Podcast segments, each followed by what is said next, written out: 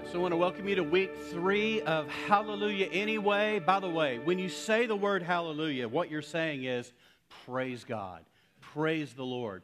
And we're going to break that down just a little bit. We're in week three, so we've already covered the first few verses of Philippians chapter one. But I have to tell you, as we get started, some of you this morning find yourself in the midst of a setback. It's just where you are. You're feeling stuck. You're feeling like you're not moving forward. You're in a setback. Let me tell you what setbacks are. A setback can become God's setup for a comeback. Let me say that again in case you didn't get that. Your setback has the potential to become a setup for your comeback. Some of you find yourself there, and I hope that by the time we get finished today, you're going to be ready to go chew the end of a crowbar off or attack the gates of hell with a super soaker. Because the enemy is a liar. Can I just announce that right away? And the situation and circumstance that you find yourself in right now is only a fact, it is not the truth. And facts are temporary and subject to change. Let me say that again. Facts are temporary and subject to change, but truth is eternal. Truth is the long game, truth is forever. Let me tell you something. The truth of who you are, we just sang about it, that I'm a child of God, you're a child of God, you're a son, you're a daughter of the Most High God. Amen. Let me tell you, you are royalty. You're a king's kid. You're his son, his daughter, you're his beloved. So just think about it in these terms. Your setback is only temporary and it is subject to change. In Jesus' name, I speak that over you. Amen? Amen. So, as we get started this morning, there was the little warm up. As we get started this morning, I want to just share this with you. A number of years ago, I found myself in a setback. I mean, the wheels had fallen off our life. I'm not going to go into the whole story, I've told it before, but I, we were jobless, and this is how brutal it was. We were living with our kids. Yeah, they weren't living with us, we were living with them, and tell me, let me just say, that was awkward. And so we found ourselves in that, and I had a choice to make in the middle of a setback.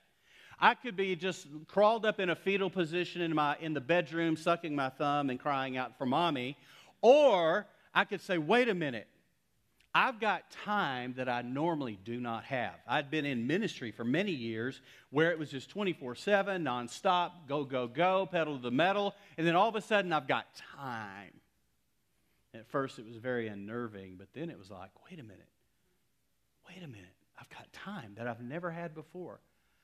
And so, what you may not know is that I had been in seminary, Southwestern Baptist Theological Seminary in Fort Worth.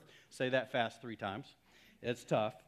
I had been there and I had gotten all the way up to my senior, my last year in my graduate program. I only had two classes to finish, and that's when the wheels fell off. That's when another setback happened. By the way, setbacks happen all the time. Can I get an amen?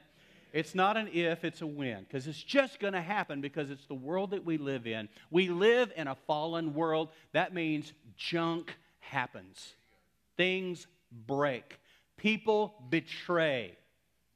Not everybody's nice and kind like you. And when that happens, you end up in a setback. So here I am, only two, two classes was all I needed. And so I rang up a friend of mine. Actually, I called the school and said, Hey, can I finish out? I only have two classes left. They said, Sure. Where are you at? I said, I'm in Nashville. They're in Fort Worth. That's quite a commute for two classes. So I decided to go a different route. I called a friend of mine who sat on the board of directors of another college, and I said, Rick, is there any way I can go ahead and finish my degree? Can you work with me on that? They said, he said, absolutely, we can make that work. I got in my transcripts, and I only had two classes to do. So instead of sitting and sulking in my sit back, I got busy. And I got to tell you, those two classes, it was a lot harder doing it online, uh, not online, but the way they gave me the assignment than it was actually being in class. So it was all in for days and hours, every day, every day, every day. And I worked and I worked, and I finally got that done, turned in, and I received my master's degree after about a 15 or 20 year break. Better late than never, right? But the idea was this is that I was stuck. I was in a sitback. I could have just stayed there. But instead, it was like, no, wait, let's maximize this. And I'm so glad that I did. Let me tell you something. The Apostle Paul was a master of maximizing a setback, maximizing his moment, maximizing his time, and saying, wait a minute, could it be that this setback is actually an opportunity and a setup for a comeback? Some of you are finding yourself there right now. Let me tell you something. It's not over, and your story has not been fully written. You know, in the story arc of any good story, any epic story, we love stories. Gladiator, come on, that's a story. What about, uh, I mean, we could go on. The Wizard of Oz, woohoo. But here's the deal in every epic story, there's always a protagonist and there's always an antagonist. And there's a story arc that every classic epic story fo- follows, even the ones in the Bible and even the Bible as a whole. And in that story arc, everything is going great, unless it's a Hallmark movie, and it always goes great. Their, their, their antagonists last for about 30 seconds, right? And then cut to commercial, then everybody lives happily ever after, right? She marries the wealthy guy from the small town. She doesn't go back to the big city anyway. It all works out great. But in real life, in the life that we live, and the epic stories that have resonated in our hearts, there's this massive epic drama when the antagonist comes in and destroys the villain, the, the evil king. Or, or it could be the, the, the, the uh, devil replica. I mean, it could be anything, but it's always going to come in and interrupt. And when that happens, everything falls apart. Unfortunately, in 99.9% of the stories, there's going to be a turn. There's going to be an epic shift. That setback is going to turn into an opportunity, and that hero rises up. That overcomer comes up, and suddenly they grab hold of something. They're motivated by something. Something greater, something bigger than them happens, and they rise from the ashes, and we cheer and we throw our popcorn in the air, right? We get excited. We get fired up and then we go buy figurines and from Marvel Comics and all because there's something about that that imprints our life. Why does it resonate with us? Because it's the story of the Bible. But it's your story too. I'm telling you, the movies I detested, will never watch again, were the ones that ended badly. That didn't have the hero rising from the ashes. We watched a series one time, and, and we watched it for like seven seasons, and then it ended terribly. They killed the hero at the end. I'm like, what? That did not resonate with me. I tell people, do not binge watch this show on Netflix, ever. You're going to be disappointed in the end. The hero dies. And it left us all going, that's not an epic story. Paul finds himself in a story, so to speak, and he finds himself in a setback. In fact, we're going to look at that. Now, the title of, today is Celebrating in the Circumstances, but let me clarify that doesn't mean celebrating the circumstances. Sometimes your circumstances are terrible, horrible, horrific, devastating, decimating, destructive in nature. So we're not celebrating the circumstance, but we are celebrating in the midst of the circumstance. And that is where we begin to shout, Hallelujah anyway. Circumstances will come and go. And what got you in your setback is almost irrelevant to what happens next. Almost. Because what happens next is your decision that you're going to participate with God in a comeback. And you have a chance this morning to actually make a decision to say, wait a minute. I've been letting this, I've been living under my circumstances. I've been living underneath. The Bible doesn't say you're the tail, not the head. The Bible says you're the head and not the tail. That you're above only and not beneath. That you're blessed coming in and you're blessed going out. You're blessed in the city. You're blessed in the field. The Bible says that no weapon formed against you shall prosper, but every tongue that rises against you, God Himself will show to be in the wrong. That's who you are. But some of you are in a setback right now and you're not feeling that right now. And that's why we have to make a decision, a quality decision, to participate with God, with God in our comeback. So let's look at the scripture. Hallelujah simply means praise the Lord. Praise God. It's powerful when you understand what something means. I had the privilege of doing a funeral at St. Mary's Catholic Church with Father Enda. Y'all remember Father Enda? I love that man. So we're sitting on the platform together, and he's doing what you're not supposed to do during church. He's talking to me the whole time. So I'm sitting by Father Enda, and he's he's concerned because I didn't really know what was going on. I'm not Catholic. I don't have a Catholic background. A lot of iconoclasticism going on, a lot of symbolism, a lot of ceremony, and there's a lot of waving with stuff that's smoking. And uh, I remember incense, but my incense I burned back in the day was not that. I'm just saying. That was way before Jesus. So, so incense had a whole different connotation for me. So I'm watching this going, wow. And he's leaning over and he has his hand on my arm the whole time because he's concerned that I don't know what's going on. So what he does is he explains this is that. This is what's happening here. This is what this represents. As he did that, every time I got a little more information about what was going on, it became more meaningful. It started to take on life. I started, oh, I get that. Oh, it's beautiful. Oh, that's amazing. I left that service with respect because I was seeing what was going on. I had the context. Let me tell you, you're in a situation right now, and we don't always know what it means. For example, we've heard the word hallelujah. We have Christianese that we use all the time, and most of the time, maybe we don't even know what it means. I grew up in a hallelujah kind of folks. I mean, our, our Baptists, we didn't clap, but every once in a while somebody would shout hallelujah. We didn't dance either. We could tap one foot in church, just not two. You know what I'm saying? You get the left foot of fellowship if you do that. But I, every once in a while, somebody shout hallelujah, and it felt good, it sounded good, and it was exciting, but I had no idea what it meant. And finally, when I realized, did a little study and found out, oh, it means praise the Lord, it means praise Yahweh, praise God. Ah, now, so when I shout hallelujah, I'm actually giving up. I'm raising a praise to Him. And all of a sudden, it makes sense. It may, has meaning. So I want you to get this because it's important. We need to know what it means. Paul writes this love letter to the church at Philippi, and it's because he loved those people. They were amazing. Here's the deal one commentator said this You can liken the letter to the church at Philippi, to the people in Philippi, as a missionary support letter, is what we would see it in today. When I heard that, I read through, the, through that book with that lens on, I realized this is exactly what Kate and Austin are sending us. It's a missionary support letter. In fact, it starts the same way with a greeting and then some celebration of what God's up to. And this is what we're doing, this is what we're planning to do. And then it ends with an appeal. It's not a missionary support letter if it doesn't end with an appeal. Paul thanks them for their gifts and their giving. He even says, And my God shall supply all your need. You know what that context was? It was thanking them for their giving, saying, God's going to bless you because you've blessed me. Be careful when you rip that one out of context. There's, it actually means something. We'll get to that later.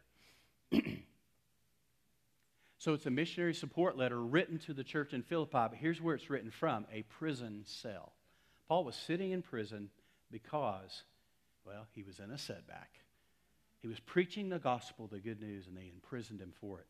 So listen to this celebrating in the circumstance, not celebrating the circumstance. Philippians chapter 1, verse 12, if you're reading your Bible. Verse 12, Paul says this, writing to them Now I want you to know, brothers, that what has happened to me has really served to advance the gospel. Wait a minute, he's in prison right now. This is the guy who was pedal to the metal in the first three missionary journeys, planting churches everywhere he went going from village to village, and extraordinary things were happening. Signs and wonders were following and affirming and confirming the preaching of the gospel. Amazing things. The book of Acts was happening in real time. In fact, the book of Acts is this it's the historical account of those journeys. Now we're seeing the letters written to the churches of the book of Acts. So you see the context there. So, in the midst of that, he's saying, What has happened to me? Well, what happened to him? He was thrown in prison. He was incarcerated. So the racehorse is now stuck on a pony ride. He's stuck. He's set back. But look what he says. This is a guy who's looking at the glass half full. We have any half full folks in here? Anybody? Thank you. I love everyone who just raised their hand. We, we get along. Look at this. As a result, it has come, become clear throughout the whole palace guard and to everyone else, everyone else, that I am in chains for Christ. He's saying, everyone knows why I'm here. That I'm not really, I've not done anything wrong. I've not done anything illegal. I've not done anything unjust. I've not done anything immoral. But I am in chains simply because of Jesus. Let me tell you, friends, you associate with Jesus, it's not going to all be rainbows and unicorns. And every day is not going to be Friday for you. You are going to have setbacks. And if you don't make room for a theology of suffering in your walk with God, you're going to be sorely disappointed. Because let me tell you something the God who, who inspired Romans 8 28, and God who causes all things to work together for the good for those who are the called and according to his purpose, that is for you and for me. And actually, throughout the book of Philippians, he refers to suffering and setbacks. Look what he says. Now, you notice, everyone knows why I'm here. Verse 14. Because of my chains, most of the brothers in the Lord have been encouraged to speak the word of God more courageously and fearlessly. Wait a minute, that seems a little backwards, doesn't it? Here, I used to say that the kingdom is upside down, but actually I realized no, the kingdom is right side up. We're upside down. And in the kingdom of God, what seems to be the thing that is a setback always produces a comeback. It produces an opportunity to overcome. Wherever you find yourself right now, if you're in a setback, let me tell you, God is wanting to right that thing. He's going to right size it. Because right now you're feeling like, gosh, this isn't working. I thought I was following God, or I wasn't following God, and my choice got me here. Let me tell you something God loves you so much that even if it was your choice that got you there, He loves you so much he can override that, reach into the depths of your life, and pull you out of the pit. Why? Because He just stinking loves you. He loves you. Because it's easy to think in, in a performance mentality, well, but I, my choice got me here, so I don't even feel like I'm worthy to ask God for help. What? He loves you so much, He will bring you out. Listen to this. They were encouraged to speak more boldly because of his setback. That's backwards. That doesn't make sense. It, it, it's, it's like the more the devil tries to squash you, squash a Christian, squash the early church, the more spread out things go. I did something in high school that I'm saying, do not ever do this. But I had a whole hand full of mercury one time in class. Our teacher, I know, our teacher had said, whatever you do, do not touch this. It's toxic. And we're like, oh, this is so cool. So we're like playing with it, a bunch of boys standing around one of those old slate tables, you know, with the Bunsen burners. And, and we're down there. I'm just playing with it. And it, fly, it, it goes out of my hand on the floor. And in my mind, I'm thinking, well, I'll just pick it up. when that mercury hit the floor, it shattered into a million pieces. And I guarantee you that ground is probably still toxic to this day because I dropped mercury on the floor because it went everywhere and there was no way to get it back. It's exactly what happens when the enemy tries to crush you. The enemy thinks, I'm going to stop this by setting them back. I'm going to stop this by stomping on them. I'm going to stop, I'm going to break them. And when I break them, they'll stop testifying of the goodness of God. They'll stop living for Jesus. They'll stop praying. They'll stop praising God. And what happens as soon as He steps on us? We go everywhere. Remember Brother Yun talking about the underground church in China. There's a three self patriotic church, which is the government sponsored church. He was in the underground church. One of the generals was over millions of believers in China. And I remember him saying, Do not pray that the persecution will stop. He said, Pray that we will bear up and our testimony will rise above the persecution. This is a man who had been incarcerated, had been tortured, had been beaten for his faith in modern times. This was 15 years ago. Don't pray that the person, he said, Americans always pray that things will stop the pain, the, the, the betrayal, the, the, the being misunderstood as though that's persecution. And, and they pray, don't pray that for us. Just pray that we will bear up and our testimony will remain. The enemy tries to step on you. That is your opportunity, and it is a setup for a comeback where you can proclaim Jesus and show the world the King of Kings, the Lord of Lords. Amen? In spite of. And you can shout hallelujah anyway. Why? Because you know the end of the story. You know the story arc. The hero is going to rise from the ashes. Listen to this. He says they're speaking the word more courageously, even because and in the threat of incarceration themselves. Verse 15 It is true that some preach, this is where Paul always blows my mind. This is a mind blower. It is true that some preach Christ out of envy and rivalry, but others out of goodwill. The latter do so in love, knowing that I am put here for the defense of the gospel. Beautifully said, but the former preach Christ out of selfish ambition, not sincerely, supposing that they can stir up trouble for me while I am in chains. Paul said there are actually people intentionally preaching the gospel to get him further back in a setback. To actually bring and heap persecution on him. They know if they stir up the crowds and they say, Paul told us to say this, Paul's our, our mentor, Paul's our missionary, he's our apostle. They knew that they could actually, so they were preaching the gospel. And look what Paul says. You'd think Paul's about to go on a rant, right? Paul's going to tear them. He's with a pen. He's going to up one side and down the other. You think Paul is just going to lose it? And look what Paul says. But what does it matter? Now, wait a minute.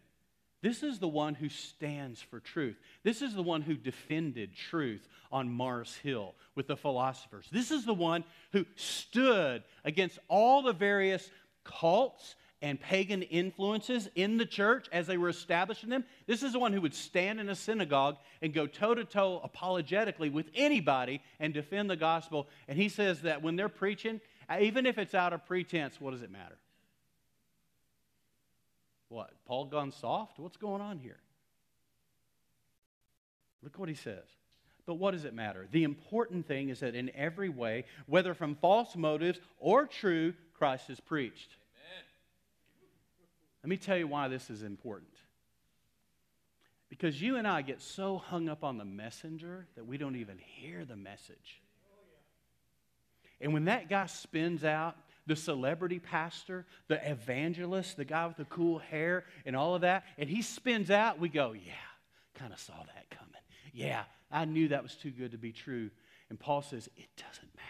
Do you know I had somebody at one time actually approach me, sat down with me, and said, Can I talk to you, Pastor Jimmy? I said, Sure. She said this. She said, Did you read about that guy, that, that evangelist who crashed and burned? I said, Oh, yeah, it was bad. It's a black mark on all of us. We're gonna, it'll be years overcoming that one. And she said, I got saved at one of his crusades. And she looked at me with sincerity. She said, Am I still saved? Am I, did I really get saved? what would Paul say to her? So, why do we get so worked up about it? Why do we get so tore up about if it's said just right? Let's split some theological hairs. We better make sure they're saying it just like this. Because if they're not saying it like I say it, then they may be missing the boat. They may be misleading somebody. Do we trust God enough? Do we trust the Holy Spirit enough to watch over, manage, and navigate our stupidity to get truth where it needs to be, when it needs to be, and right smack on target? This is why it's okay for you to share your faith with somebody else because it's not about the messenger, it's about the message. Whether, look what he says, whether from false motives or true, he's just happy that Christ is preached. And because of this, I rejoice. And he says it twice. Anytime you see Paul repeating something, it's for emphasis. And again, he says, I will continue to rejoice. Are you in a setback today? Here's the good news. So was Paul. And you know that some of the greatest words in the Bible that were written were written from prison? They're called the prison epistles, the prison letters, where Paul found himself in a place where he had a choice to make.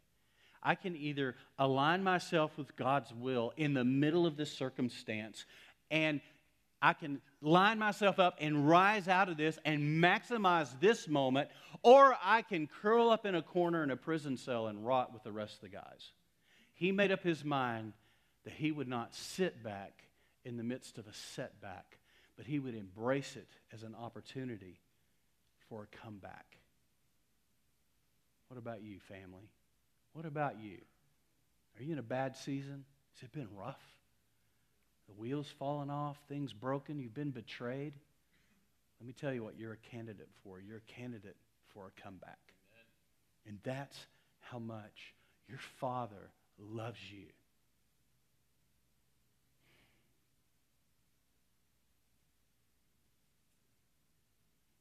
Our devotion to Jesus, our hallelujah anyway, can't just be when things are going bad. Our devotion, our relationship, and men, we use this word, and it's hard for us men sometimes to get a hold of, but our intimacy with Christ is critical.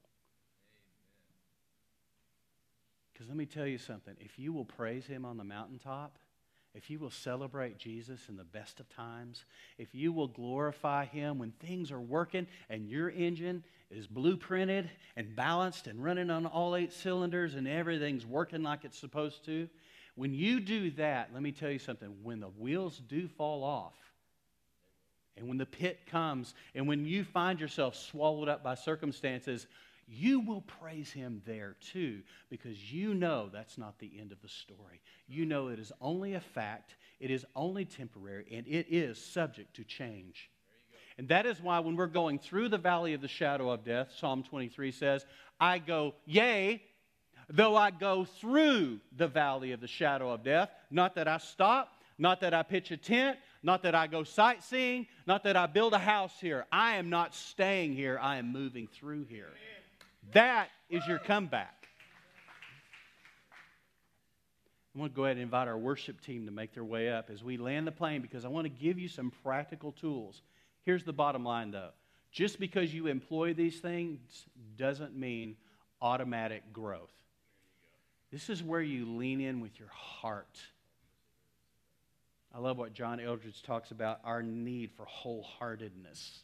We've got to get our hearts back get our souls whole again and healed. So I want to give you these. We've been talking about these, and they're just little things. They're only tools to help you. So hopefully these will help. And I'll post these back online again, just so you can find them if you want these on my Facebook page or the Bridge Church Fredericksburg page. Practice the one minute pause. The one minute pause is simple, it's not a magic bullet.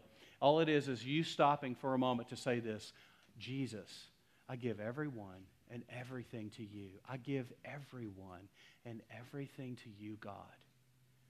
And then you thank Him, Lord, I thank you for my union with Christ, my union with you. And if there's been a breach in my fellowship, heal my union with you.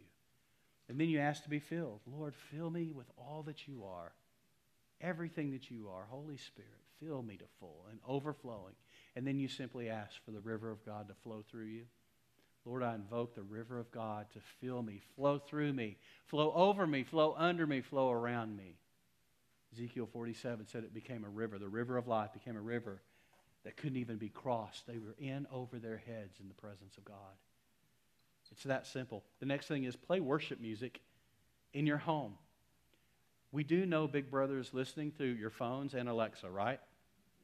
I tested this with Alexa. We did this on purpose. Remember Untuck It shirts? Now, here's what's going to happen because I'm talking about it right now. It's going to end up in my news feed later today. Here's exactly what happened. I told Annette, let's test this thing. Big Brother's listening. So, so we had an Alexa and we had our phone sitting there. And I said, Hey, Annette, I think I want an Untuck It shirt. I think those are really cool. I think it's a great idea. I talked about Untuck It shirts for five minutes. Then we went about our days. Several hours later, same day, guess what shows up in my news feed? And I'd never clicked on a website one. Untuck It shirts. This in my it's like so Big Brother's listening. But here's a good thing about Alexa slash Big Brother. Is you can actually ask Siri, and every phone, if I say that loud, every phone will go off in here. But you can you can actually ask Siri or Alexa and say, Siri, Alexa, shuffle songs by Bethel Music. And all of a sudden, your room is filled with sounds of worship. Alexa, shuffle songs by Hillsong. All of a sudden, your room is filled. Put on worship music. Let it saturate your, the atmosphere of where you live. And when you leave for the day, turn it on and let it play. When you come home, your atmosphere, you'll walk in and it'll be like, whoa, what just happened here? Let me tell you what happened here. You saturated the room with the sounds of praise and worship. It's simple. It's simple. Get these words on your lips. It's one thing to say something, it's another, or to think something, but it's another thing to declare. Begin to declare hallelujah anyway. When you're having a day, anybody had a moment this week? Anybody, had, anybody have a day this week? Anybody get up on the wrong side of the bed? Don't point. Just saying. Don't elbow anybody next to you. We all have this stuff. But when we get hallelujah on our lips, we're saying, Praise the Lord anyway. Praise God anyway. In spite of, in the midst of. Doesn't matter what the circumstances. God is good. I know because I have history in God. And I know that my history in God says this this is temporary and subject to change. This is not my lot in life. This will not last for the rest of my life. I am not genetically predisposed disposed to have a bad life. Because I am in Christ, I have a new heart. Amen. Because I'm in Christ, I have a new spirit. You do know that your heart is not wicked. Oh, but the Bible says that. Yeah, somewhere in the Old Covenant. Let me tell you, when Jesus showed up on the scene, he says this you now have a new heart. Oh, come on, somebody. You're thinking, well, my, mine seems desperately wicked. No, that's residue. That's memory. You're trained to think that way. That's your mind. That's oh, but you got to renew your mind. Renew your mind by changing the way you think. Romans 12, 2. And we do that, and what happens is, is we're elevated out of that. And we go, oh my gosh, I have history in God. I have a new heart. I'm a new creation in Christ. You are not who you used to be. You're not. And the devil will tell you every day, oh, you hadn't really changed. See that thing you did? You used to do that when you were a kid. See that thing? Your daddy did that stuff. And you just go, you know what, devil? I don't care what you have to say. I know who I am in Christ. I know who I am. I'm a child of God. Let me just tell you something. I know my future, but listen, I know yours too. I've read the end of the book. I know where you're going. And by the way, you've already been defanged. Jesus already took the keys. You've already lost because Jesus was raised from the dead. He conquered death, hell, and the grave. He defanged you. So you, when you know who you are, and that's leads to the next thing, immersing yourself in the Word of God. Here it is. The Word of God works, but you have to help me, somebody. You have to work the Word. How do you do that? Well, you get it on your lips. You declare it. I am the head and not the tail. Let me tell you, when I say that, that's out of Deuteronomy, and it's just something wells up inside of me. I am blessed coming in. I'm blessed going out. I'm blessed in the city. I'm blessed in Harper. Come on, somebody. I'm blessed in Kerrville. I'm blessed in Comfort. I'm blessed in Luckenbach. I'm ble- come on. What you do, you're now working the word. The word works, but you've got to work it. Get it on your lips. Begin to declare the truth of God. What does God say? Because really, at the end of the day, it's all that matters. And what that does is it right sizes you to the kingdom. Now you're in alignment. And then this last one choose restoration over relief. What are the crutches and props we reach for for temporary relief instead of missing the long game with restoration? Truth is temporary and subject to change. That's the short game. Relief is just, just short lived. It's three glasses of wine instead of two. It's, ah, man, I'm not even going to start. I just meddled right there. I just stepped right off in it. But here's the deal we opt for relief when God is saying, I've got restoration got restoration. I've got something way better than the prop and the crutch. It's not always the crutch that you're running to for relief that's the problem. It's why you're doing it. No, it's what is driving you to do it. So ask this question What is making me reach for this? Not why. Why may never be answered. Why is ambiguous. But what is solid? What is tangible? What is driving you to reach for relief instead of the long game, restoration, walking with God, growing in God, maturing with Him? What is making me reach for this? And when you identify it, name it and kill it. Call it out. Present it to Jesus. Consecrate yourself. I present this this thing to you, Lord. I don't want this.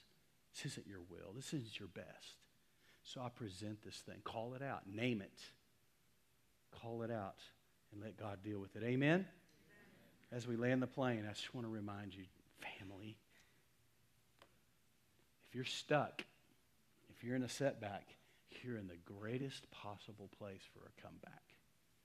And God wants that for you. He wills that for you today.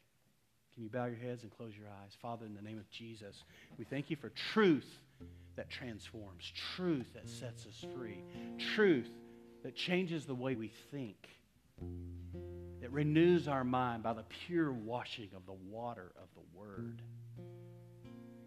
So I pray for my friends and my family here that we will choose and opt to raise a hallelujah anyway in the midst of our situation, in the midst of our setback. Thank you that Paul could write a book of joy, a letter of joy in the middle of a prison cell because he understood the bigger story. Lord, give us grace to know that our history in you teaches us that this will not last forever. I am not destined to be in a setback the rest of my life. So, Lord, give us grace to lean in and lean forward into this. We honor you in it in Jesus' name. Amen. I'm going to invite our, our uh, prayer team to come up here. They'll be at the front. We are here for you. We're going to go out with worship. Why don't you all stand to your feet? Let's worship together as we leave. We're here for prayer for anything.